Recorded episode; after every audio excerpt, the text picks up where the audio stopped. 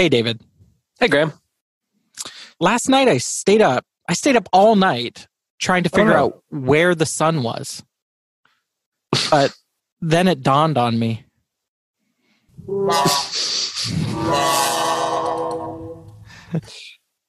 Uh, I well, know. That's all the time we have for this week on Withy Windle. Oh, okay. I so, mean- oh, by the way, let I, I thought I thought instead of you know maybe we'll mix things up instead of just doing a ten point scale, let's do a Okay. hundred point scale because I think we can be a little more accurate with a hundred Oh. points. 100 point scale. Yeah. So out of a hundred instead of just out of ten. Okay, let's do this then. Let's both tell our jokes this time and then grade them. Why?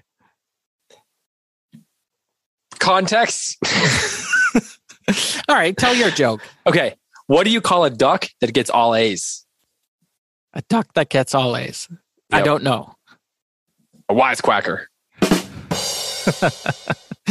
okay. So do you want to do you want to rate mine first?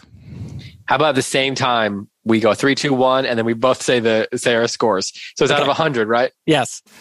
Okay. Three, two, one. Fifty-four. Thirty-two.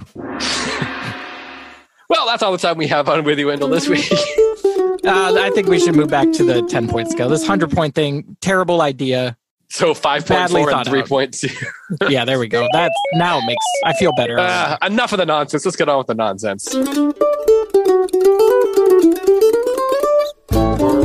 Welcome back to Withy Windle, a whimsical interactive show for kids who love stories, words, and grown-worthy jokes, featuring your favorite authors and illustrators. It's part book club, part game show, and it's your weekly adventure through the wild world of wordplay. I am David Curran, and I'm Graham Pittman. and on this week's episode, it can only get better from here. Actually, and on this week's episode, we had a great time chatting with Ben Hatke. You probably know him from as the author of Zita the Space Girl and Mighty Jack and other great graphic novels that are part of those series. We also will be talking about Charlotte's Web. We're going to talk about the end of the book, Graham. Yeah, I know it's already here. It, it feels like we just started. What I mean, we will talk about this later, but what, what's one word you would use to describe the last four chapters of Charlotte's Web? Oh, it's a good question. Perfect. Perfect. Ooh, all right. Well, okay. we'll talk about that. We'll talk about why this ending is perfect in a few minutes. Of course, at the end of the show, we are going to do riddle time. Now, sadly, this will be our last riddle time for this season because next week when we do our episode, well, it's the end of the season. We're going to be talking, doing a Q&A, and we're going to have SD Smith on. But because it's the end of the episode, we're going to tell you the answer to this week's riddle, but not give you a new one because, well, it's the end of the season. Yeah, So we'll we talk about it. that later.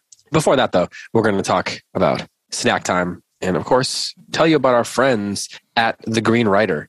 Graham, we've talked about it, just a little bit of review. Do you do you recall the two words to describe the what what the Green Writer equips people to be? hmm Uh, that would be to grow and to go, but maybe not in that order. I think it's to go and to grow. That's true. It is.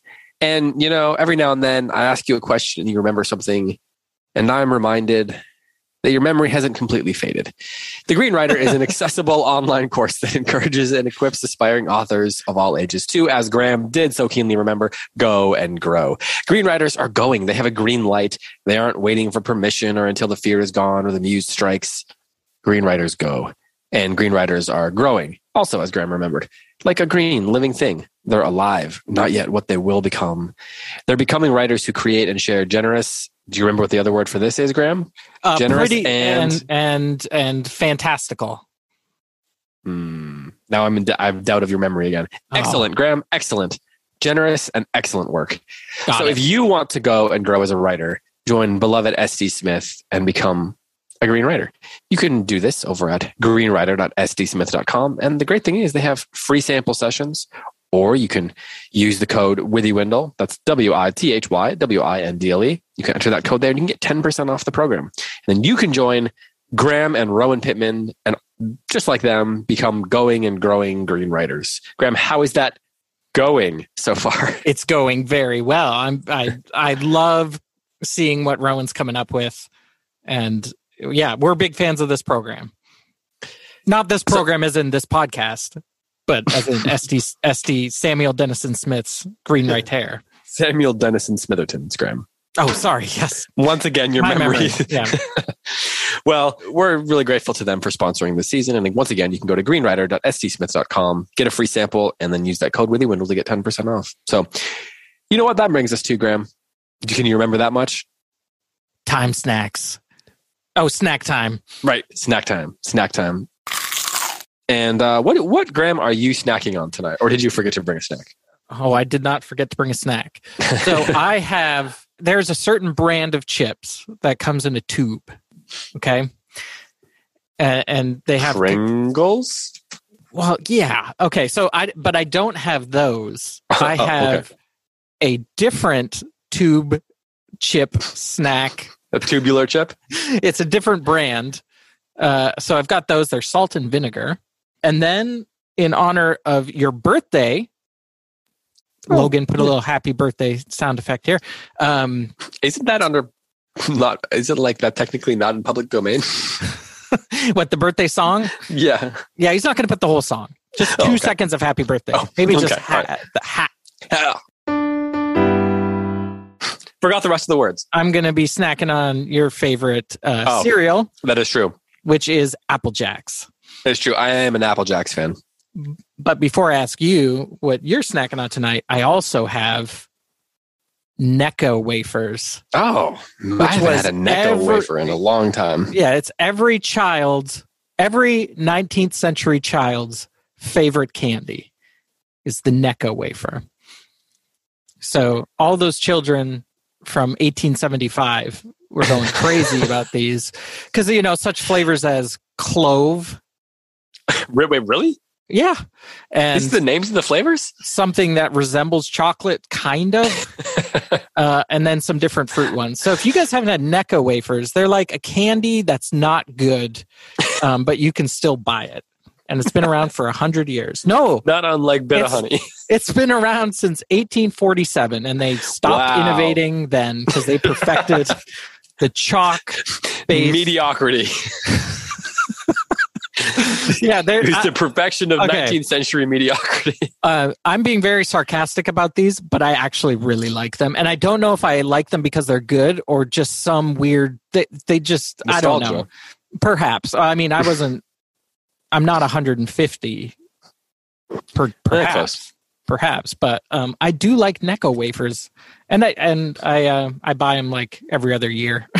yeah, yeah. I like them So- so much, I eat them once every 700 days.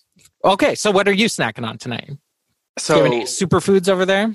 well, I do. I've got, I actually I have You some do? pomegranates. Okay, yep, I see them. Got some pomegranate seed. Mm. Those are yummy like candy. Um, I have also, I have a couple of saltine crackers, just plain saltine crackers. I don't know. Sometimes it hits the spot. A little it's very, salty. It's it's very austere snack time for you. It's a good word. Hey, and you know what? I, I it was kind of one of those things where I was walking out the door to come out to my workshop here, Mhm. and a kid had left a sleeve of them on the windowsill. A sleeve of saltines. yeah, a sleeve of saltine crackers. See, Saltine sleeve. and they were sitting on the windowsill, and I thought to myself, what would Wilbur do? Was there a mouse in a waistcoat eating them when you in? oh well, yeah, that what goes without saying though. And then finally, you mentioned my birthday, and the very sweet person who works at our bookstore, her name is Katie.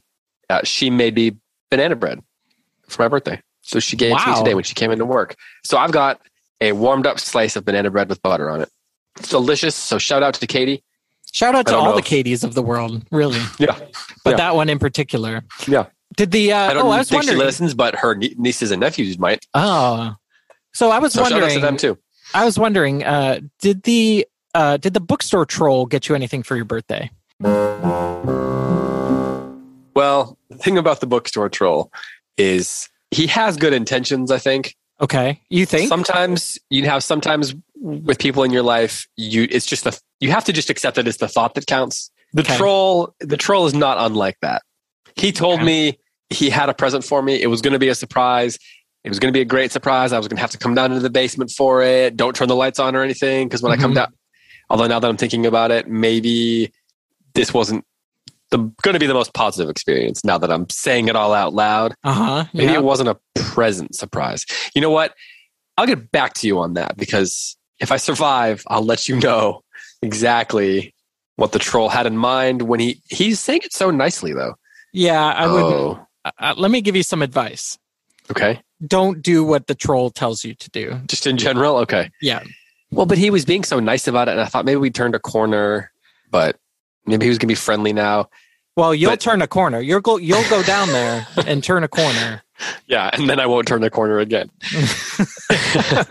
so well, so so far, no, just the uh the promise of a of a great surprise. But I don't think I want to know what that surprise is. Mm. But you know, speaking of surprises, you said that Charlotte's Web is perfect, and I was surprised that you said that. Not because I don't think the ending is good, but because that's such a big word. So I think it's time that we uh, head over to to book time. What do you what do you say? Well, I'm going to finish these this uh, sleeve of Necco wafers first. Oh, okay. Well, I'm yeah, and I'm gonna eat some banana bread. So we'll be back in a minute. We're gonna finish up our snack time, and then we'll be back to discuss why Graham thinks the Charlotte's Web ends perfectly.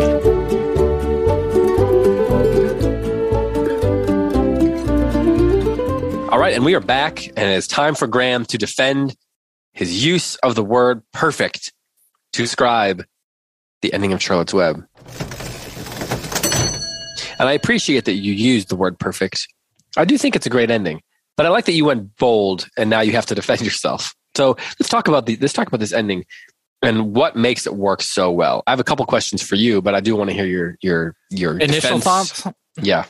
Um, okay, so you know how some books end with unanswered questions, Mhm. right? Some books end with cliffhangers. Some Mhm. books end with everything tied up in such a neat bow that seems almost unbelievable. Yeah. I feel like this book kind of skates between all of those things.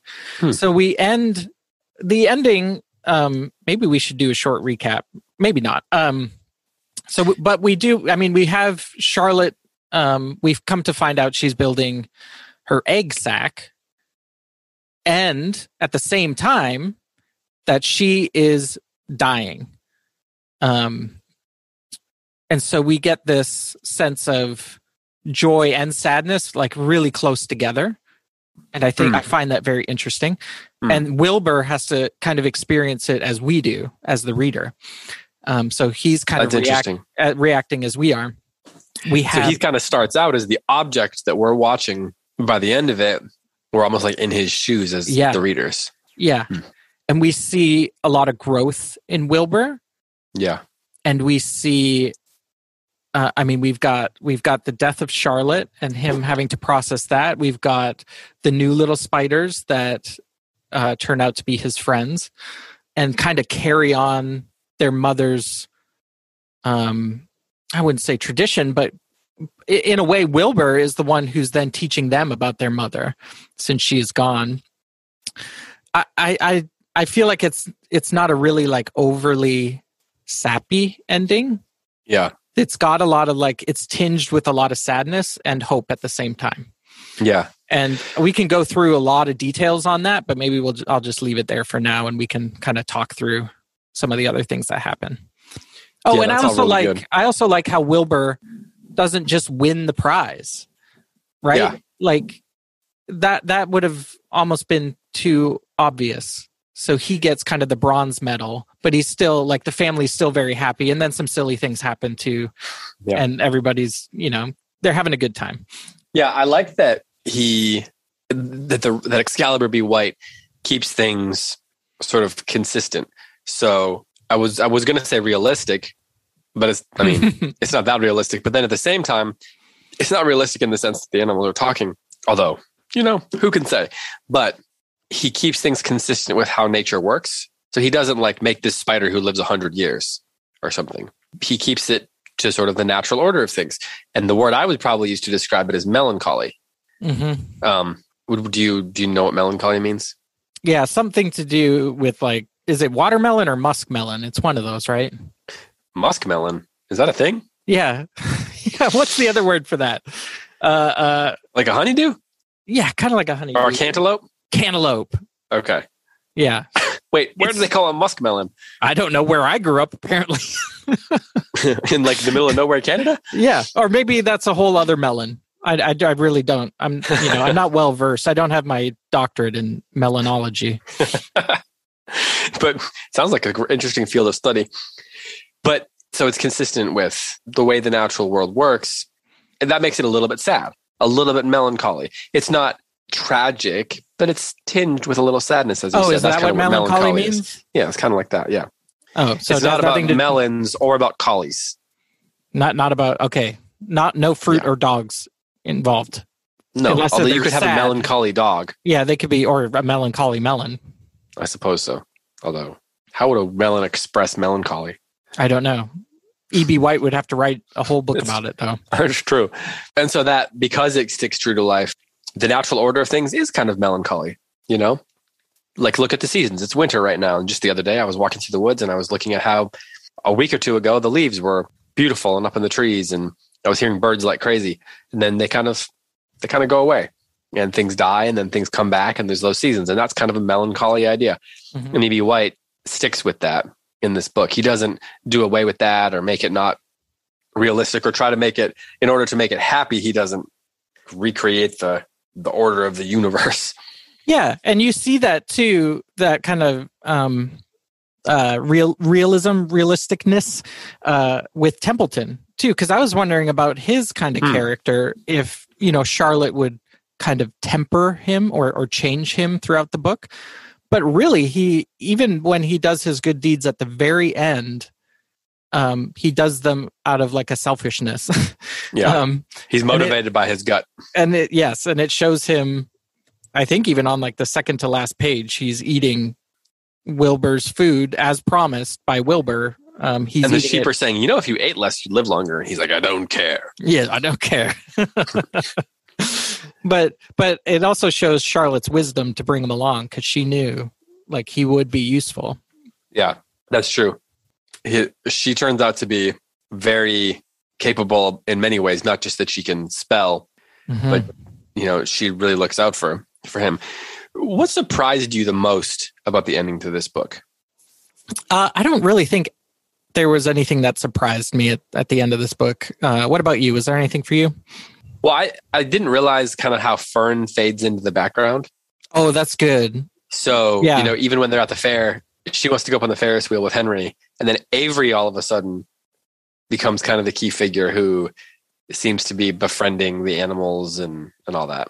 Yeah, that's really good. And I did notice that. I mean, E.B. White makes it kind of obvious because it's like this culminating moment at the fair where the whole family gets gets called up on the on the megaphone on the, through the loudspeakers to come get this award, special award for the pig. And she she's she's kind of showing how she's growing up. She's got different interests now because she at, even at that moment she wants to go leave and and ends up leaving to go do something Even that kind of plays into the melancholy thing, right? Like it's Yeah. little melancholy that she's moved on from things that she considers too childish because we still love these animals. Yeah, I yes, I completely agree. Okay. Last question here from from me anyway. Do you think Charlotte is a hero? Yeah, I was thinking about that because she's not a hero in the way we would sometimes think of a hero like Robin Hood or, you know, the knight in shining armor, but she does save Wilbur. and she had no real reason or need to do that except out of the goodness of her spider heart That's true. She, yeah, she she didn't she wasn't getting anything out of it other than, you know, yeah wanting him to survive but also wanting him to be better. She she was very patient with him throughout the whole book. She wanted to teach him things. She gave up her food source by making these words in her web. She didn't want to go to the fair because she was feeling so weak and ended up going. So she's yeah, that's the true. sacrificial figure throughout the whole thing and she's confident even at the end that she's done a good job. Yeah, um, yeah. and that he'll be fine and that's when she's ready to move on Do you um like if you look back at the whole book, what's your favorite scene? Favorite little moment? okay so there's a lot of moments that i really like in this book and and a lot of them are in in these final chapters and it might just be because i read them but the Just read the, them, the basically the the goodbye between wilbur and charlotte i thought was very poignant where she's waving Yeah. and then it says and then she never moves again that's that's going to stick with me for a long time. But then moving back to kind of near the beginning i really like when wilbur first gets to the farm. Um, Oh yeah. and the pigs are encouraging or is it the pigs? No no the sheep the sheep.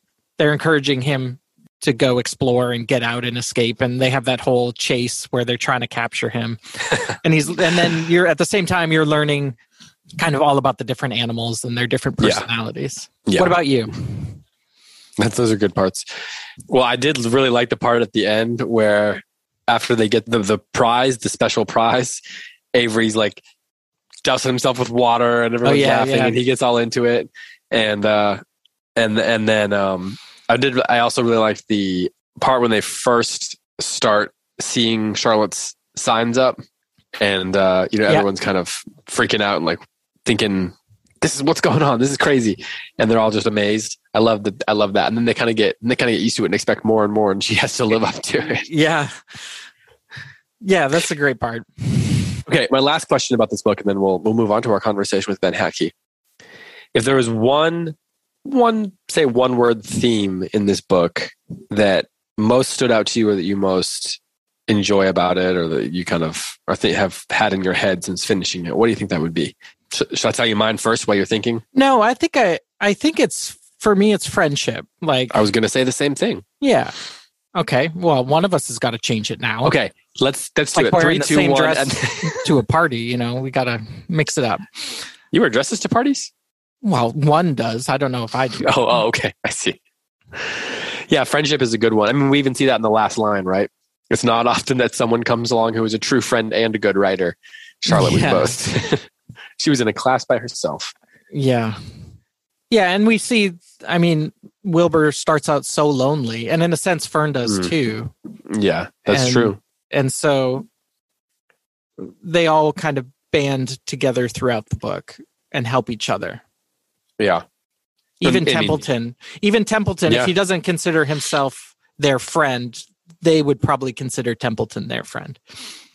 It's true. And there are lots of people like that, probably. People will come in and out of your lives who, you know, they might not seem like the best friends, but somehow they still still are around in your friend circle and they're helping you out and you're doing things for them. And um and then you feed them to the bookstore troll. Wait, no. Don't do that. Don't do that. Well, do you have any final thoughts you wanna you wanna offer on Charlotte's Web before we're done with it forever? I mean, just for the end of the season. No, uh, I mean, kind of the same with the last book we read, Railway Children. Um, I'm going to miss being in this book. I'm going to miss these characters, and I'm going to miss reading it. So, Hmm. but I am excited. You know, for whatever we decide just to read for season three, I'm sure it's going to be fantastic. yeah, and more on that uh, in in a future episode. We'll we'll give you a little update on that later. All right, with that, let's get over to our conversation with Ben Hatke. Ben Hatke is is a great children's book illustrator. He lives in Lafayette, Indiana, and he is a cartoonist as well as a children's book illustrator. And he's best known for his series of middle grade graphic novels, Zita the Space Girl. Uh, Zita, of course, has a, there's a there's a second series called Mighty Jack, and then eventually Mighty Jack and Zita, you know, cooperate. They get, they get together for an adventure in well, I think it's just called Mighty Jack and Zita. He also, of course, did the Little Robot graphic novel and a bunch of children's books, including Julia's House for Lost Creatures, Nobody Likes a Goblin, and just this year, Julia's House Goes Home. So lots of great children's books, lots of great illustrations and work and, and great adventures. And we had a great time uh, chatting with Ben. Graham, what one word would you use to describe our conversation with Ben Hatke? Enlightening. ah, it's a good one. That's a good word. That, that's one to write down in your notebook. All right, Logan, let's get us over to our conversation with Ben Hatke. Well, we are here with Ben Hatke, and you know this is exciting for us because when we conceived of the idea of this show, one of the people that we had on our short list, like we had to have on as soon as possible, was Ben Mhm. Hatke. In our homes, we're Hatke-ites, Hatke stands. we're big fans of Ben Hatkey. So, Ben, thank you for being on the podcast with us. Thank you guys for having me. Well, as you know, we've got lots of questions from your readers, from the kids who listen to this podcast, who are, you know, I can't wait to hear from you and get to know you a little, little bit better. But the kids have set a precedent, and that precedent is that we have to start with this very important question. Are you ready for the most important question you're going to get on this whole podcast, Ben? I think I, I don't think I'm ready, but I, it's it's not it's too late to not be Yeah. ready. I That's, true. You're here now. Okay, here it is. Are you a Cheetos or a Doritos person? That's a really hard question. I think I am. I think I have become a Cheetos person. I, I, I was clearly a Dorito. I was a Cool Ranch Doritos kid in in school, and Okay. that's what I would get in my lunches, and never Cheetos. But I think if you if I had to choose now, it would be Cheetos. So why why the change, Ben? I mean, I feel like we need Yeah, to really dig is- into this about this you. is- People people people grow and change. You know, like you have to be allowed to change, you, you, or or life gets too constricting. I think, right? True, true, true. I, th- Um, I think that's fair. Yeah, I think it's a whole new me that's coming out now. In general, are you a do you prefer savory or sweet things? Oh, absolutely savory. Okay. What's Yeah, your favorite snack food? Like, what are you snacking on when you're working on a on a project?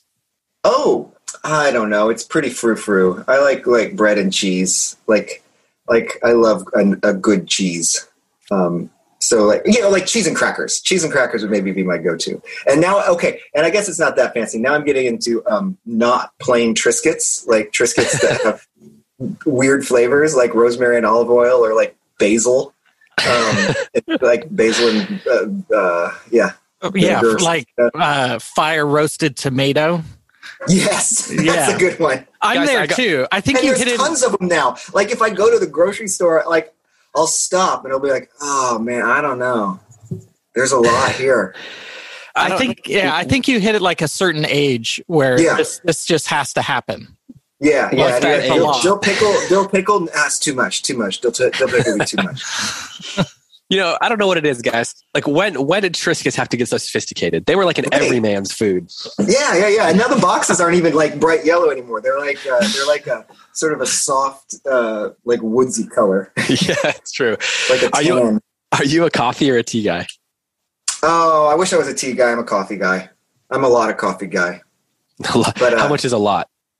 Well, okay. Like when I was even in college, I was like the guy who was like, "Oh, no, I only need juice in the morning," or like, you know, I, I didn't drink coffee, um, and then uh, had kids, and uh, and actually, we went to like a cafe once, and like I was really not a coffee drinker, and my wife was like, "I just I want to get a like a cafe latte," and uh, don't make me have a coffee with be the only person drinking. It's like okay, I'll have a, have a coffee, and then I say get slowly ramped up from there, and now um, and now that I've got teenagers in the house, like we brew a big pot in the morning, and I'm just realizing like, ooh, it's going. There's not enough. I've got like two two teen girls drinking coffee before they head off to their thing.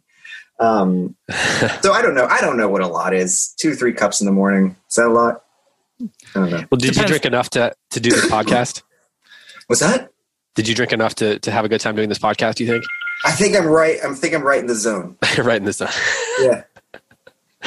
So uh, yeah, I was just up in the mountains, uh, and it was nice and cool and breezy. And I'm like you, I probably two or three cups of coffee a day. I Yeah. probably drank like eight cups a day. Oh right, because out- but outside coffee with like, if, was there a fire? There, yeah, there a there's ca- a little bit of a fire. Yeah, if there's like a little campfire, the outside coffee is a totally different thing. It's Like- it's so good. It's like a, an essential just to Yeah, like have yeah. it in your hands. Yeah. All right, so Ben, moving off of food. Oh, um, off of snacks. Okay. yeah, which we are For always now. We're, Could be a snack pod- podcast. All right. So, um, in our intro, we kind of mentioned um, some of the titles of the of the um, of the books you've authored and illustrated. Can you give us kind of a summary or a synopsis of your style, or maybe even just some of the stories um, that, that kind of summarize you? Yeah, I think what summarizes it right now would be um, I tend to do anything with words and pictures. Um, so I, I'm a lot of comics and I'm a lot of picture books. So there's the two um, graphic novel series. There's Zita the Space Girl, which kind of turned out to be a trilogy, and then there's the Mighty Jack books, which turned out to be a trilogy.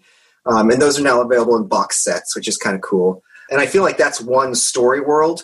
Uh, and then there's Little Robot, which is a standalone graphic novel but like the characters kind of drift between like and you'll see little bits of of these worlds in the other books and then there's a whole nother story world i feel like which is my picture books um, which so far are the three julia's house books and nobody likes a goblin which there's little hints of nobody likes a goblin in julia's house. Those are kind of the two main book things that i've been doing which feel like two kinds of craft. The, the idea of, of creating a graphic novel and the idea of creating a picture book um, which i've really had a lot of fun honing but still, like anything with words and pictures will grab my attention. I, I had a lot of fun doing. Um, over the past year, I did a Reynard the Fox story on my Instagram, which is now going to be a little book of its own, That's which awesome. is something between a comic and a picture book for adults kind of deal. It's like it's a little bit different than from the other thing I've, things I've done. So Let's was that just kind of a go ahead, Gar. Yeah, I want to dig into that a bit. Is that something you were like workshopping publicly then? Yeah, yeah. Oh, it was a, like a live. cool. It was because it's it's very different from signing up and then producing a book, which is wonderful, but you're not sharing anything. So you're working on this book, and no, like I'm working on a graphic novel now, and you know nobody's really seen it except you know my editor and my family and a couple close friends, right? And then I will finish that book and turn it in, and then there will be another year in a pipeline before it comes out. And that's kind of a long time to wait for somebody to see the thing that you were working on. Yeah. And so that's what made the the Reynard project and a couple other things I've done like this so so different was that I was doing it live, posting it live. Um, people were following along as it as it went, and it was just it was a different, very different experience. Um, and it was in some ways a little more like I don't know what, what you call like raw or immediate, and just really gratifying. And like I almost feel like I it's hard going back. You know, like now I'm working on a, a graphic novel that's on my desk right now, and it's, nobody nobody's it's very very secret. I'm sure you get questions like this a lot, but Finn, who's nine, wants to know how long you've been drawing. And then Caleb asks, what inspired you to write comics in particular? So Huh? those two questions seem to go together. the, the answer to how long I've been drawing is like the whole time. I uh, years and years ago was visiting my hometown, and and something happened where we were able to visit the house that I grew up in. The people were living there. Like they were like, "Oh, come in!" Oh, yeah, you know, they knew who I was, and they were like, "Oh, yeah, you. We knew that you grew up here." And so we got took some of my my kids through this house, and they happened to be taking the wallpaper down in the room that had been my my little sister's room, and um, they found, and it was wallpaper that I remember my parents putting up when I was really, really little. And they found underneath that drawings that I had drawn on the wall, and it was Pac-Man ghosts. um, I guess that was something that really struck me. And still, I mean, I still draw ghosts similar to Pac-Man ghosts, like little little poofs with like squiggly bottoms. uh, is my go-to idea for a ghost. But um, so yeah, I've been drawing like the whole time, and and I feel like there was always positive, rein- mostly positive reinforcement with drawing. Uh, even I even luckily had teachers in class that would not discourage me from drawing, or not uh, like- like were very understanding when I was drawing during class. And then like my dad, uh, as an architect, was always he always carried note paper in his in his breast pocket, and when when he was explaining things, he was very comfortable pulling out a note paper and and being, oh, it's like this, and he would draw it out, draw the concept or whatever it was. Huh. So it was always like this go-to form of communication, and so I I feel like there are kids who I feel like everybody draws. Like you go far back in history, our earliest our earliest like markers of humans on the earth are cave drawings, right? Like they're drawings. That comes way before written language. Yeah. So I feel like there are everybody's a drawer. It's ingrained in us, and then like somewhere along the way, some people keep just don't stop drawing, you know, and they and they keep doing it. And and then comics, comics specifically, I just kind of, you know, I I think we grew up in the last times when there were really really great newspaper comics with Calvin and Hobbes and, and Garfield, right? Like, and I, I, I, still remember like, like getting the newspaper in the morning and, and Calvin Yeah. and Hobbes would be there. And I'd be like, oh, this is awesome. I remember writing Jim Davis, the creator of Garfield, because I early on I would collect the Garfield books. And Jim Davis, I'm from Indiana originally, and Jim Davis was also from Indiana. And I wrote to him, and he actually wrote back, and like he cited something, like very short, but it was like he cited something I said in my letter. So it was like, oh, he he's a real person. It was like the person I was like ten or something, and I remember being like, We're having Oh, a conversation. a real person, you know, like like it really struck me. Oh, a real person made Garfield, and then um, Yeah. Did the same thing with Bill Watterson, and it got a letter back that was like, I hate form letters, but I have to send form letters because I get too much mail. Uh, but I still kept it. It's still great. I remember going to like riding my bike to used bookstores and, and poking through the, the long stacks for uh, issues of ElfQuest, stuff like this. Um, and when I started making my own comics, I ju- like I, it was a way I could entertain people. that again i'm big into positive positive reinforcement that you get in in your interests right so that even in college i would tape up sheets of 11 by 17 paper in our bathroom the dorm bathroom. And i had this ongoing comic strip that i would just work on when i was in the bathroom. And then other people would come in and use the bathroom and i'd hear them laughing. And i was like oh bathroom comics positive reinforcement. Uh, like i'm entertaining people with this and school papers stuff like that. So it just kind of never left me. So you had mentioned uh, Calvin and Hobbes and Garfield as some of Mm. your favorites. Did you have any other favorite comics from when you were a kid, or maybe talk about some of your favorite comics now? Ooh, oh, favorite comics.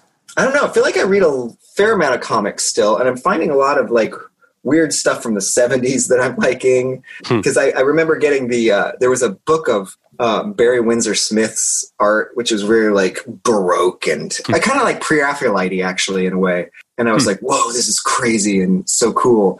And and drifting between that, uh, something I, I really like, um, uh, it's over on my desk, but is um, Ryan Andrews' book, This Was Our Pact, which I, is about these kids riding their, it's a, it's a kids on bikes adventure about these kids riding their bikes out to find what happens to these lanterns that float down the river. and the story just gets more fantastical as they go and um, has a really good ending. Any books like that that can really, I don't know. Matt Phelan's got some really good stuff. He harkens back a lot to silent film era stuff.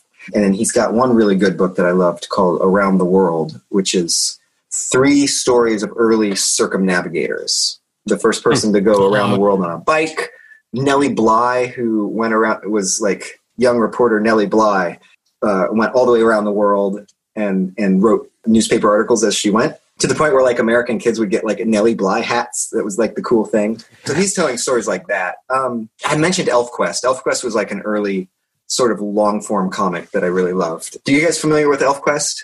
No. No, I no, don't think oh, so. okay. That was like late seventies, early eighties, and like Marvel did reprints of it, which was what I was sort of digging up in the long boxes in the in the bookstore. But it was the first. That was my first experience with like sort of an epically long um, comics tale. It was about these elves, these creatures that were elf-like that land on this planet. They're sort of semi-mystical, and then they land on this like very brutal world with like early humans on it, and they're- start out like very sort of almost angelic type of creatures, but this one tribe of elves sort of like like learns to, and then the humans want to kill them, and then these elves like kind of learn to live alongside a wolf pack, and they become more like feral and wolf-like and uh, forest dwelling and fierce a little more. And and then you like so then there ends up being in this world like elves and trolls and humans and um, it's just this long series of these wolf rider elves trying to find other el- they think they're the only ones after like thousands of years humans burn down the forest elves go on a quest they can't live in their safe forest anywhere so they go on a quest like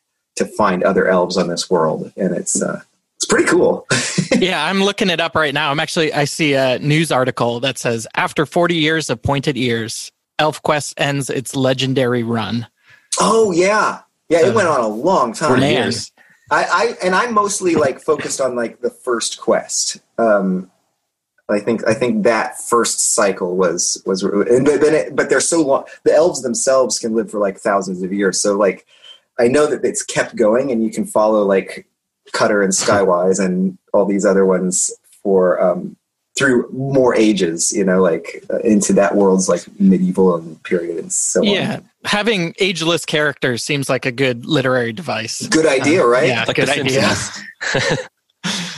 So, so as someone who owns a bookstore, I've been writing things down to make sure that I add them to our Oh, to our shelves. This is this is like I love this part about the podcast. I'm definitely going Oh, to man, get as many of those if they're still available. Uh, get all of Tony Cliff's You can email them to me. Books if you don't have them. I, I like. I'm watching him. Uh, do you have the Delilah Dirk books? Mm-mm. Okay, they're good. But Tony, Tony is Cliff. currently doing um, a, a, series. Um, he's doing a fourth Delilah Dirk book, but he's doing it. He's doing it online as he goes. I don't know because he's he's kind of reinventing the character. Um, Delilah Dirk is this sort of like Indiana Jones adventurer lady who sort of runs around um, 1800s Europe treasure hunting. Um, but then she's got like this Jane Austen type of family back home in England. Um, Eh, but he's now doing a story about the same character when she was like 12 and it's uh and it's about pirates and it's really cool i, I wonder if he's having a similar experience that i had with Reynard because he's doing um he's kind of doing it online as he goes um Mm. which is Yeah. which is, i don't know really neat So, in looking, doing a little, you know, a little baseline amount of research uh, on you, Wikipedia, of course, tells us that you're a um, you're into archery. i am So we have a question related, sort of related to that Okay. from, from some kids. Uh, Rowan and Finn, who are six and nine respectively, they both want to know how good are your ninja skills? how good are my ninja skills um Yeah. I don't know how good my. I, I feel like my circus skills are pretty good. Um, I don't know if I. I don't know my, my ninja skills are great, but uh, I, I do love. Um, I mean, I do like even with arm's reach. I have what's it within arm's reach here? I have uh, an arrow within arm's reach. I have my juggling knives within ar- arm's reach. So I do some juggling as well. I have. Uh, well, I could get them out. I don't think they're going to come out. Oh, juggling torches. Um, so I, You told I- us I before we started recording that your little shop is called the Shed. Have you considered calling it the Armory? it's kind of like that yeah.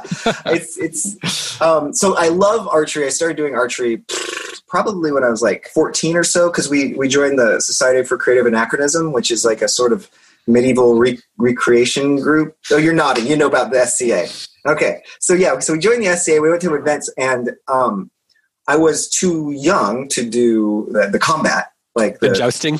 yeah. And so, but I wasn't too young to do archery tournaments. So I started doing archery tournament uh, stuff when we go to events. And that kind of got me into it. And then archery went away for a while. But then when my dad retired from his architectural position at Purdue, for a retirement gift, they gave him this beautiful longbow. And sort of as a family, we got back into archery and, um, and I've really, really enjoyed it. And then like, I am really into um, trick arrows.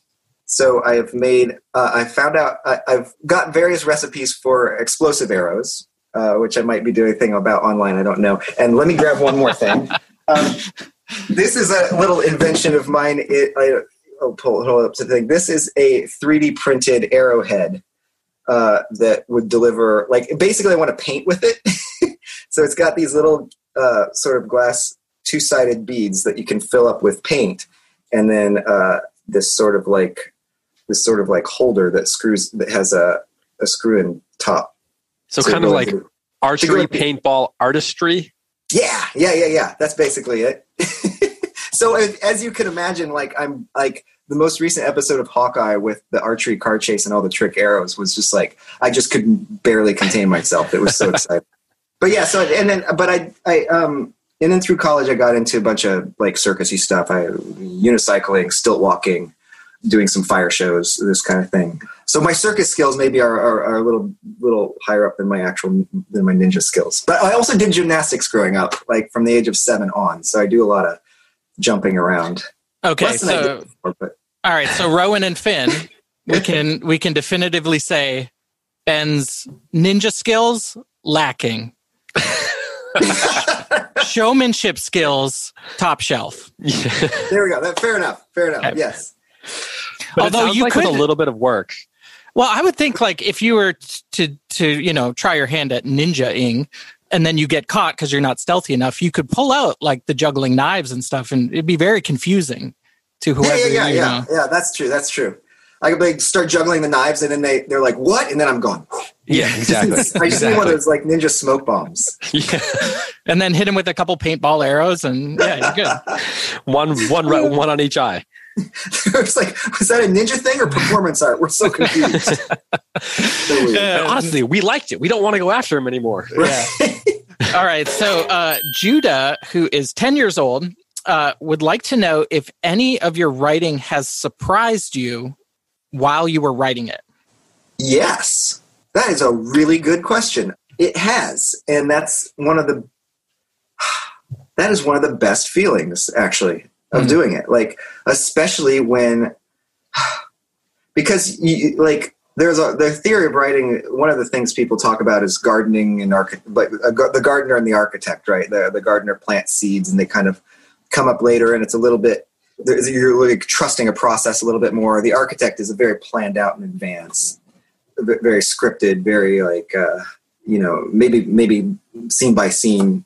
Uh, Mm. I am probably lean towards being an architect in my in my story writing. I like to I like to have a really clear outline, and I also think a lot about story structure and certain things that work in stories a lot. Um, like I, it's that I check my stories against. So Hmm. one one thing that one thing that I think about structurally a lot in stories is is one of these things that when you see it, you start seeing it everywhere. Is um, the midpoint shift. So like there are many. Like, this happens a lot in movies where uh, where you can pause it halfway, and everybody's goals suddenly change at the halfway mark. So two big examples which I feel are very very different are um, Star Wars first episode four.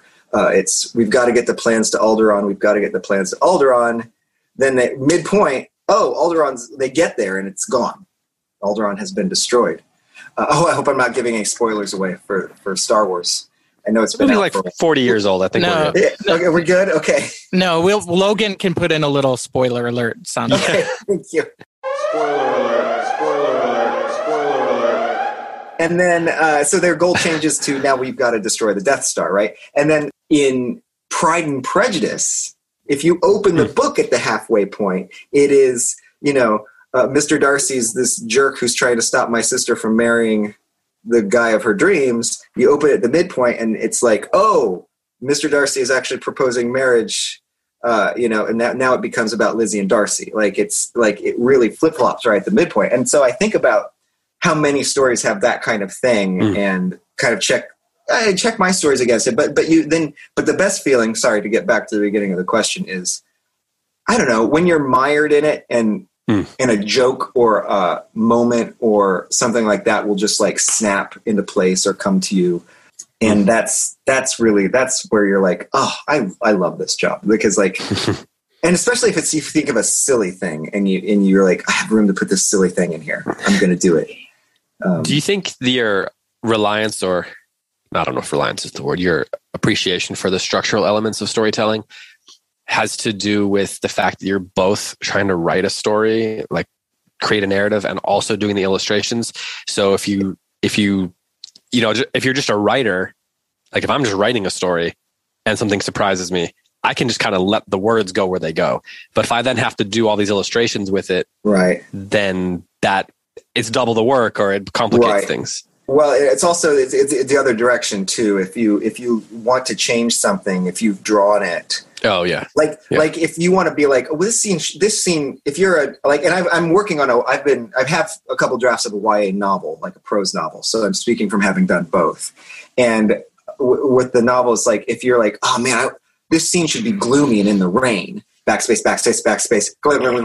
And it's gloomy and in the rain all of a sudden right uh, Yeah. but if you've drawn a scene and it's sunny and you're like no this scene should be gloomy in the rain too late now that's like that's like days of rewriting right or, or Yeah. redrawing i'm sorry Yeah. and so and i've got and i and and you're exactly right because i've gotten with the second Zita book i was overeager and i started drawing the book before i was was was clear enough on which elements of the story were working and which weren't and i, Hmm. I lost like um i had to pitch like i mean i still have them i didn't pitch them but like i had um, Yeah. like 50 finished pages that i had drawn that i was like this is this isn't working and and i can't use these pages and i like the i like how they're drawn they're just they're just not serving the story and so um so that was that was not fun so i won't do it again So what you're saying is that your art form and what you're doing is a harder and higher art form than people who are just writing middle grade novels. yeah yeah those people are just hacks really Yeah. Yeah. I Amateurs. um, yeah, and it, it galls me that they're um, paid to do it or anything like this. It's just I don't know. Comics Okay. are nothing, man. So, uh, so Judah, who was the asker of that question, um, also wants you to know that he did a presentation at his homeschool co-op about you and your books, Oh, and he says, "Thank you for your amazing books." oh, well, thank you, Judah. Thank you for reading. I'm not gonna. I'm not gonna stop. Don't worry. hey, Gus, who's nine, he wants to know why did you decide to, to end up combining Mighty Jack and Zita the Space Girl into one book? This is actually a question my kids were asking me, and I was like, I don't know. We'll have to have them on the podcast. Uh, uh, because it was okay. It was one of those things. It was one of those things that just, like you were asking about uh, moments that just that just fall into place or happen. Right. I conceived of Mighty Jack as a single story, one book. It was going to be a standalone graphic novel.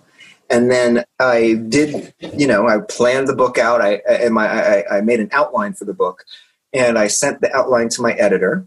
And her response was, I mean, she, she she really liked it, but she was like, uh, "This seems like this seems like a lot of material for you know a 200 and 220 page graphic novel. It seems like a lot you're squeezing in here. I was like, yeah, it'll be fun. It'll be fun. and uh, did the second draft of the outline. Second draft of the outline. This is the typing version. Um, I, I also kind of break it down, and I'm pretty good at guessing like how many pages each story moment will take. Right. Kind of breaking it down into five page chunks. I can look at it and be like, for to get him from you know chase through the alley and climb up the building and then reveal that so and so is so and so. That'll take five pages. And then I got to the end and I was like, oh, this is this is this is a lot longer. And so what I did was um, I trimmed.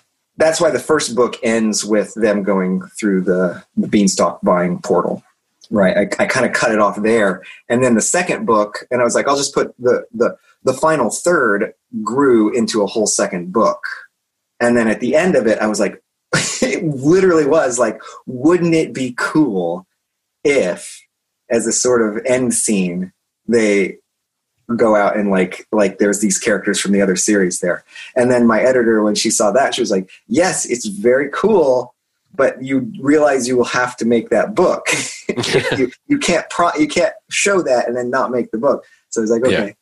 I'll, I'll do it. So that's why I don't know. It was really, it was gen- genuinely just like, wouldn't it be cool if this was all in the same world? So now, and now you have the uh, verse. Yeah, I think of it as the Zitaverse, just because it's the Zitaverse. That's fun. yeah, yeah. Zitaverse. Yeah, that Zitaverse is a great. That's a great name for a place. Kind of reverse. Yeah. Reverse. Yeah. The Zitaverse. Okay, so I think so, uh, I think we have a quiz for you now. Oh, it's quiz time. Quiz time. Let's let's do quiz time. Okay. okay. This, this is you're back in school now. Um, What's okay? And this is a very high stakes moment for you. But I'm wearing pants. you didn't wear pants in school? I don't know. I just wanted this to turn into a bad dream. All right. So, because you, Ben Hatke, are the author of both Zita the Space Girl and The Little Robot, uh, we thought it would be fun to do the Space Robot Quiz. Oh, boy. It's going to be very difficult. Okay. Need, darn right. near impossible. All right. So, question one What is the darkest part of space? Oh, and these are multiple choice. Oh. Okay. So, A, the Boötes void, which is 700 million light years from Earth. It's a super void containing mm-hmm. very few galaxies. As That's, you, that was what I was going to guess. Yeah, as you know, it's also known as the Great Nothing. Yeah, well, it's a good name too. Uh, B, uh, the darkest part of space is the sadness that Pluto felt when he got his planetary status revoked. Uh, or C, the space between our bookstore troll's ears. We have a bookstore troll yeah. in the basement of our bookstore. Oh, like a mythical bookstore troll? No, he's very real. Oh, I mean, like a tr- okay. Uh, I mean, like the kind of it. troll that lives under bridges, but al- but also lives in other places like that. Oh yes, yes, yes, exactly. Okay, yeah. he's a troll troll, not like an yeah. internet troll. No, no. no. This, okay, in fact, he in fact he rejects all of the uh, the tropes of modern life. Okay. Yeah, so maybe so there I, is something going on between his ears. yeah, see, I feel like I'm I'm I'm an advocate for trolls being extremely sensitive, and uh, the trolls in Julia's house are lovers of poetry. Mm. So I'm going to imagine that a bookstore troll has a little more has plenty going on between its ears. So I'm going to rule that one out. Um, I'm not an advocate of Pluto being a planet, so I'm not going to worry about Pluto either. So I am going to go with the Boötes void. Yeah, you got it. You got it. Yes. All right, David, you want one to do for one? one? Sure, I'll do the next one. Which of these, Ben Hatke, was the very first robot created? Unimate, created in 1954 by George Devol for working on car assembly lines. Ooh. B. Da Vinci's Knight, created by Leonardo da Vinci, which was a suit of armor able to sit, stand, and wave its hands. Or C. Harold. Just Harold. Weirdly, I thought that the first robot was a was a lion that Leonardo da Vinci invented that could have flowers kind of eject from its front and would kind of walk and make noises and do fireworks. Oh, is he is he creating a new? Is he creating option D here?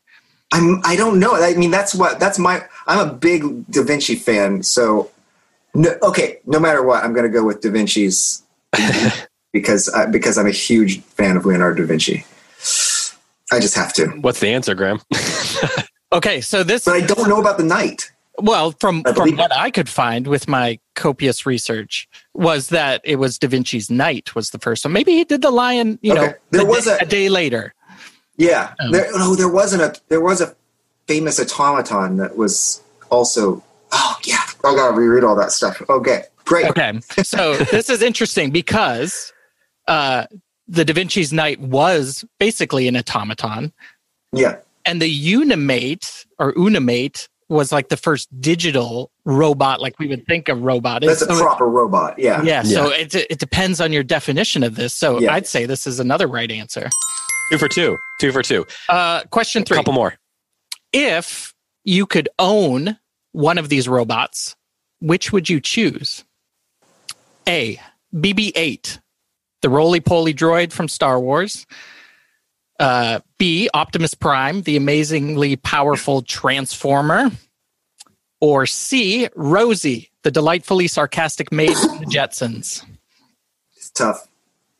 I mean, this doesn't sound like a question with a right answer. It, well, whatever one you choose is the right answer. Is the right answer? Yes. Okay, I'm gonna go with Optimus Prime then.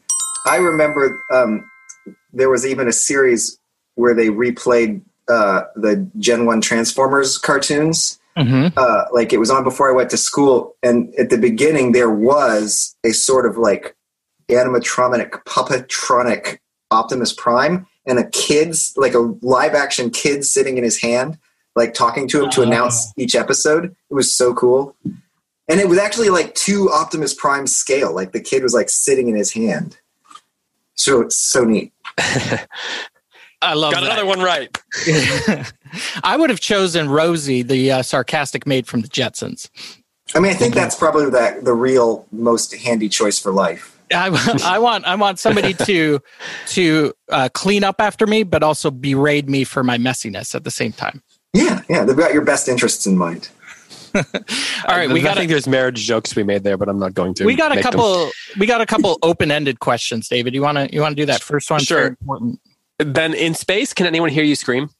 Me personally, uh, I think if they, me personally, I think if I really, really gave it a go, like if I really tried, they, I bet maybe somebody could. What if you were in the Boötes, though? In the void? Mm, I think the void dwellers would hear, and they'd probably come. I think I, I- that, would probably be happy, Yeah, Happy it probably would be great if the void dwellers show up. terrifying, but but beautiful. All right, Ben. Do robots have feelings? I don't think there's a good answer for this one. I'm afraid. I'm afraid. I'm afraid. I'm afraid to, uh, to answer this.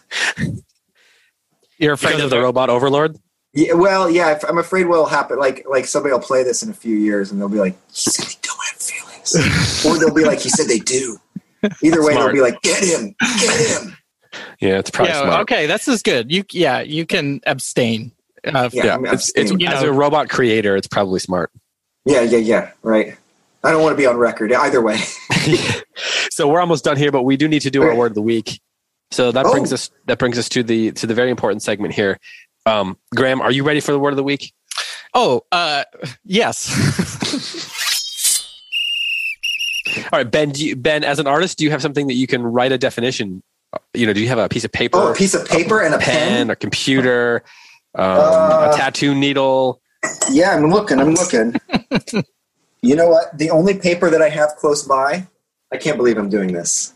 I don't know if I even should do this, but now that I've said it, I'm going to do this. I have a gift from my best friend that I got, and I was going to put a couple little things in it to, to especially for him anyway. This is uh, Dr. Henry Jones Sr.'s Grail Diary What? replica. Yes, That's amazing. with little train tickets and it stuff. It's it's one of our favorite movies. This uh, my friend Denver, who I grew up with, and we we always like reference Indiana Jones and the Last Crusade. So on one of these Charlemagne and so forth. yeah. Oh, yeah. I suddenly remembered my Charlemagne. And he, whenever I leave, whenever I dri- visit town and drive off, he'll stand in the doorway and like raise his hand, like that knight from the temple, as I drive away. Um, so I'm going to Oh, write. great. I'm going to write the word very small in one of these blank pages Oh, awesome. Okay, well, all we, right. need to get, we need to get the word first. as a memory of this. You, Graham, you're the keeper of the word printer. I We've am. been having a lot of trouble. The robot has run away. It's become sent. There's just all you. You gave it the power of speech, but also the power of ambulation. Yeah. Do you have? Those were big do you, mistakes. ha- do you have a word for us this week? Did the printer do its job? Well, I I haven't tried printing with it yet, but it is still here, and so I've loaded it with you know the paper and everything. And actually, as you look around the basement here, you can see I've actually decorated everything, and Christmas is coming, right? Look- looks great. yeah, looks so great. There's lights. Looks like there's some garland. I wrapped up a bunch of different things in the basement as presents, just as kind of a joke. Um, put some under that tree over there, and so here's the printer. I wrapped it up. So let's just go ahead and unwrap it. Yeah. Okay.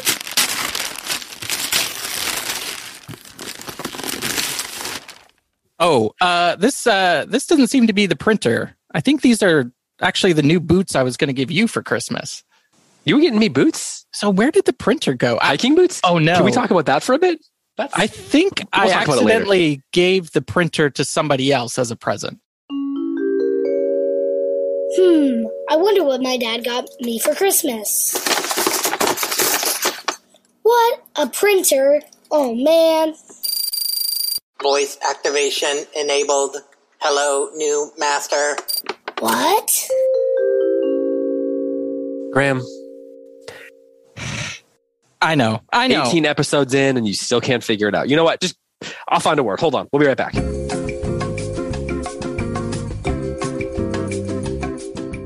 we're back. I found a word. Ben Hatke, are you ready to find out this week's word? I, I'm, I'm, I think I'm ready. Okay, this is what the word of the week is. Fubsy. F U B S Y. And I'll give you a hint. It's an adjective. Fubsy. Fubsy. F U B S Y.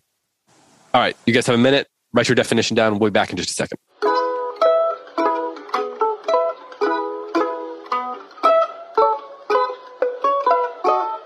And we're back. As is our custom, Graham. It's your turn to give your definition. What you think the definition of the word Fubsy is first. Okay, so Fubsy, it's it's very uh, specific descriptor. Okay, so this word is used to describe a particularly bad ninja who routinely leaves all his ninja gadgets at home and sometimes grabs his bright pink garment instead of his black one. The Fubsy Ninja. Yeah. Well, that is that. If you were a member of his ninja crew and he showed up wearing his bright, bright colored outfit, that would be disappointing. Well, Frustrating too. Yeah, they're probably used to it. Well, I think in his lime green shoes. yeah, they probably they probably every step he takes they probably light up. So I think Fubsy is the feeling you get when you've been working on something for a really long time and you've just revealed it to your best friend and now you're waiting for feedback. That's it's a Fubsy feeling. Oh, Oh, that's good. That's what I think Fubsy is. Ben, what do you think Fubsy is?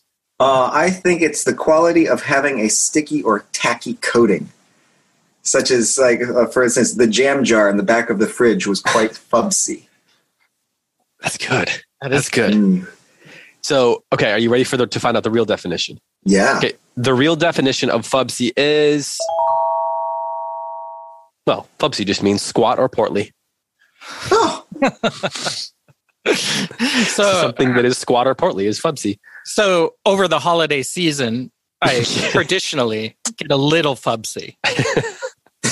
also good for ni- also good for a ninja character. yeah, true. That'd be great. Well, Ben, we know you got to go, but we just want to ask one final question here for you. Um, Uh, maybe I'll make it a two-parter. Do you have any advice for young artists? We've got lots of kids on the show who listen to the show who want to be artists and writers and things like that. Do you have any advice for them? And then we've got a lot of kids asked to know. They want to know if you have any plans to write more of either of your your series, either Zita or uh, Mighty Jack. And then after that, we'll let you go. Oh, um, do the second one first. I'm not sure. Um, I do. I was wondering. Like, I do finish those books and then start wondering what's going on with those characters. So you know, Yeah. if you spend enough time with a character, they become people that live in your head, and you're like, I wonder what. I wonder what Zita is doing next. I don't know. um, I am having an awful lot of fun working on uh, a different graphic novel right now. That's sort of apart from that. So it's Awesome. hard to answer. Um, Yeah. advice for young artists though would be uh, you get good at what you do uh, routinely. You do- good at what you do every day. And i think there are two skills um, that can help. And one of them is making the thing and one of them is sharing the thing. And it doesn't really matter how you do it. And uh, and i think one of the things uh, one of the skills that goes along with making things is not to be too i think uh, like i'm a big advocate of uh, of cheap art supplies. Like uh, I don't. I try not to buy fancy sketchbooks and stuff for myself. I like to have sketchbooks that feel like if because you you want to be able to draw and not have it have to turn out perfectly. So um, and so when you have a, a cheap sketchbook, you don't expect your drawing. You don't feel like you've wasted resources by Yeah. um, by letting Hmm. your drawings be what they are. Right. I like that. Um, so draw again and again, and don't worry about how good it is. Just worry about filling those sketchbooks. Um, And then the other, the other, it can be really hard to share your work sometimes, but maybe you just start by sharing it with your friend who sits next to you, and making them laugh or making them smile. And if it makes you feel a little fubsy while you're waiting for their feedback, Exactly. You know? That's part of what it is. well, Ben, thank you Yeah. so much for coming on. We really enjoyed chatting with you. It was an honor to have you on. Thank you so much. Thank you so much for having me. This was this was a blast. That was our conversation with Ben Hatke. And what an enlightening conversation it was. Yeah, I, there was one question I forgot to ask him, and I'm now just remembering. Do you think he has? See more evidence of your memory loss. Yeah, exactly. Do you think he has a hat full of keys, or that he wears a key as a hat? So it's hmm, a hat full of, well, it's, it's just Or he uses- key. okay, so maybe he uses a hat hat. key. He uses a hat as a key, The hat does the job of a key, I think. so he has to It's stick hat, his it's a hat key. He sticks his head into the lock. Presumably a hat can come off your head. Oh, oh, oh! This is good. Okay, so he takes it off. But what if he wears a different hat that day? I, Or does not- any hat you're not getting in then. does any hat Ben puts on become a hat key? And then does it go does it open any door? This is great. I don't think it could open any door. I don't know. I don't have a hat key, so never, I can't try it. I can't test this theory. Well, I think that I think it would have to not open any door. It has to open a something a particularly special door. Mhm. We should ask him about what the special door Like is. like a that YMC, that it like a, opens. A YMCA locker. I was thinking like you know, like to a spare room or like uh, you know, um, A dungeon full, like a dun- yeah, treasure. a dungeon, yeah, or like a, a troll's lair Yeah. or you know something like that. Maybe like the entryway to Moria from the Lord of the Rings, something like that. okay. Or or a, a, locker at your local YMCA. Is this a magical locker that like you can No, maybe it has like an, it maybe it has down. maybe it has an extra towel. Just one extra towel in it. That'd be pretty good. I mean, it, that wouldn't be amazing, but it'd be pretty nice. I mean, it's better than not having an extra towel, I guess. hey, you know what this brings us to, though? Riddle time. Riddle time. So last week on the show, I told a riddle. It was about Santa. Santa was. Claus was in, he was in the North Pole. He was getting ready to take off on Christmas Eve. Yeah, tis the season. Exactly. And the question was, which direction did he go? Yeah. So, what do you think the answer is? Oh, I know what the answer is because you told me. Oh, wh- what is it? Santa goes. I, I don't remember. no, just kidding. Santa gets in a sleigh And which direction does he go? He goes south because he is at the the very north pole. So he cannot go Right. north anymore. He cannot go east. If you try to go east, you're actually going south because whichever way you go, if you're at the top of the globe, you're going south.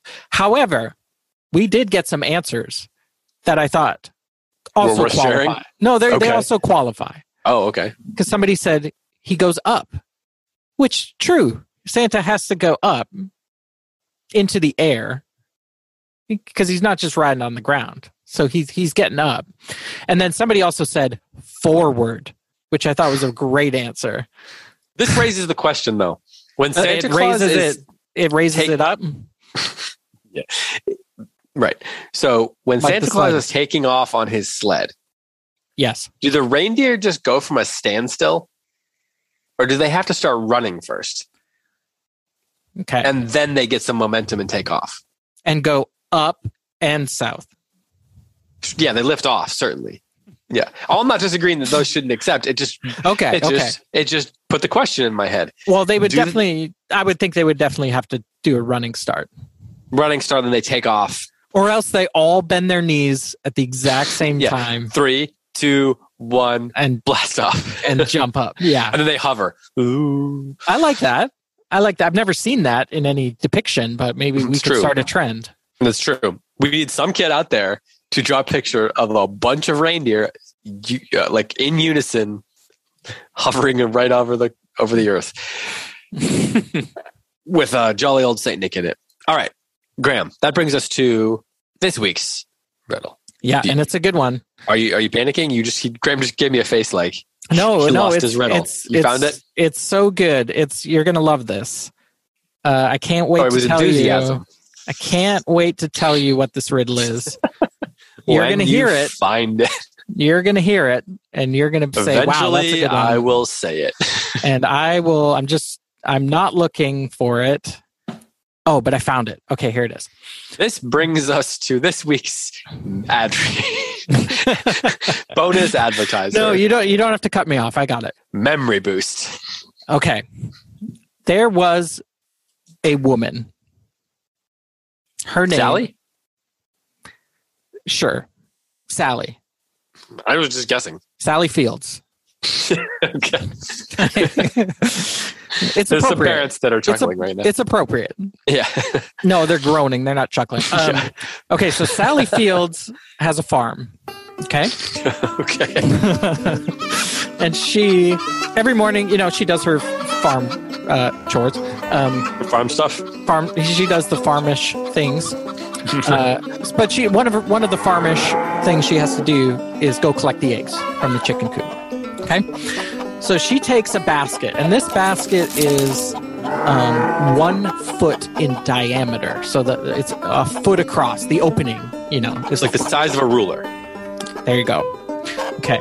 So she's got an empty basket that's one foot across. She goes Okay. into the chicken coop and she's ready to collect the eggs to put into Yeah. put into her um, basket because this is her first farmish chore. Of So this day. is like in the morning. yeah, in the morning. How cold is it? I'm just trying to imagine. I'm just It's trying like to get it's, uh, 53 degrees. Okay. So I bet it's fall, It's fall or spring. or just very early uh, in the summer. Oh, okay. Well, it depends on where you live. In Siberia, you know, it's a That's true. best day of the year, 53. Honolulu in the winter. So she's ready to put the eggs in the in this basket. Okay, in, Okay. This, em- in this empty basket. Okay. Okay. So the question is, how many eggs can she put into this empty basket? Okay. Okay, so she's collecting eggs. Mhm. How many eggs can she She's, put in she's this got an empty, empty basket? basket. Yeah, she's got an empty basket. It's it's one foot in diameter. How many eggs can she put into the empty basket? Okay. It's a, this is a tricky one. This is Seems a, like it's going to be a tricky one. It's a tricky one. You don't know. You're confused. I can see it written No. all over your face. Right. Uh, But I also am just assuming you don't remember the answer. So I I've re- I remember the answer because I have it written down right here. that brings us to this week's sponsor, the pencil. Find yourself forgetting things? The pencil. Found wherever things are bought. Yeah, where do you buy pencil? It's not the pencil. I don't know, store. wherever you can buy anything. Well, actually, there Uh, are pencil stores. Oh no! Tell me about Yes. a pencil store. It well, you walk in and there's a bunch of pencils. And just and they are they all the exact same yellow pencil? Heck no. And it doesn't matter what what uh what wall you go to. Well, for example, you might go to one display and it might be Musgrave pencils made in Tennessee, or it might be Blackwing pencils, or it could be your traditional Ticonderoga pencils. There could be pencils that are mechanical. And, and any good pencil store, there's probably also going to be notebooks and paper and other paraphernalia related to pencils. So, related to yeah writing and drawing yeah, exactly. I and there's think draw- we- yeah, there's drawing pencils because you know the some pencils are softer, some are harder. The, there's the core. Some of them are made of different kinds of wood. Are, the pencil is a fascinating invention, and you should learn more about it when you go. to the pencil store.com at oh wait that is a that is the website i'm looking at it now to find ways to improve your memory. all right i'm at the pencil store.com i better not find a pen on here or i'm leaving the website immediately And if I forget stuff, it's your fault. Thepencilstore.com. There's pencil stores in all kinds of places. That is a very interesting pencil logo. It's got a house on it. It's made of it's part pencil, part house. all right i don't see any pens on here i think they're good Okay. All right. We we approve. because then it would have to be called the utensil store but then you get forks and spoons and all that kind of stuff. if there's a if there's a legitimate physical shop that we could go to sometime where they just sell pencils i think we should make a pil- Like- pilgrimage there You know, there's one in Charlotte. no there is not one in Charlotte. Yes, there is. It's there's at not it, it- what's that place that has like all the restaurants and stuff? Um, Optimist Hall. Okay There's there's a pencil store in there. Here's the thing: that they sell paper. Like they sell pencils and paper. It's okay not literally just pencils. That's I guess pencil paraphernalia. i'll check it out i'll have to do some math to see what the ratio is of pencil to other things Uh, we to see if we can ask them. They probably legitimately know that. call it a pencil store Okay. All right. Well, let's do that. Let's make let's take a field trip. yeah Do, do an on a remote a remote uh story. an investigative report Sir, we want to know why you call yourself a pencil store. and they'd be like oh we don't you you you just said that Sir, we'd like to know if we can call you a pencil store. All right, what do we have to do? What what do we what we have to tell people about the Yeah, next episode because it's Well, if they want to, and- if they want to send us an answer to this week's riddle, they have to know how to do that. Graham, do you remember how to do that? I mean, on the one hand, they Oh. can get a piece of paper and a pencil, and then they could send it to us. It would take a while though. So they also could email us. But where do they do that? they would email us uh, at podcast at goldberrybooks.com.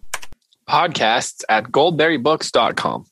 Yes, send us send us your um your riddle answer uh next week we will we will give the the answer to the riddle and then after that we will go back through all the emails of all the correct answers and we will select a random winner who's going to win kind of a little book bundle from us.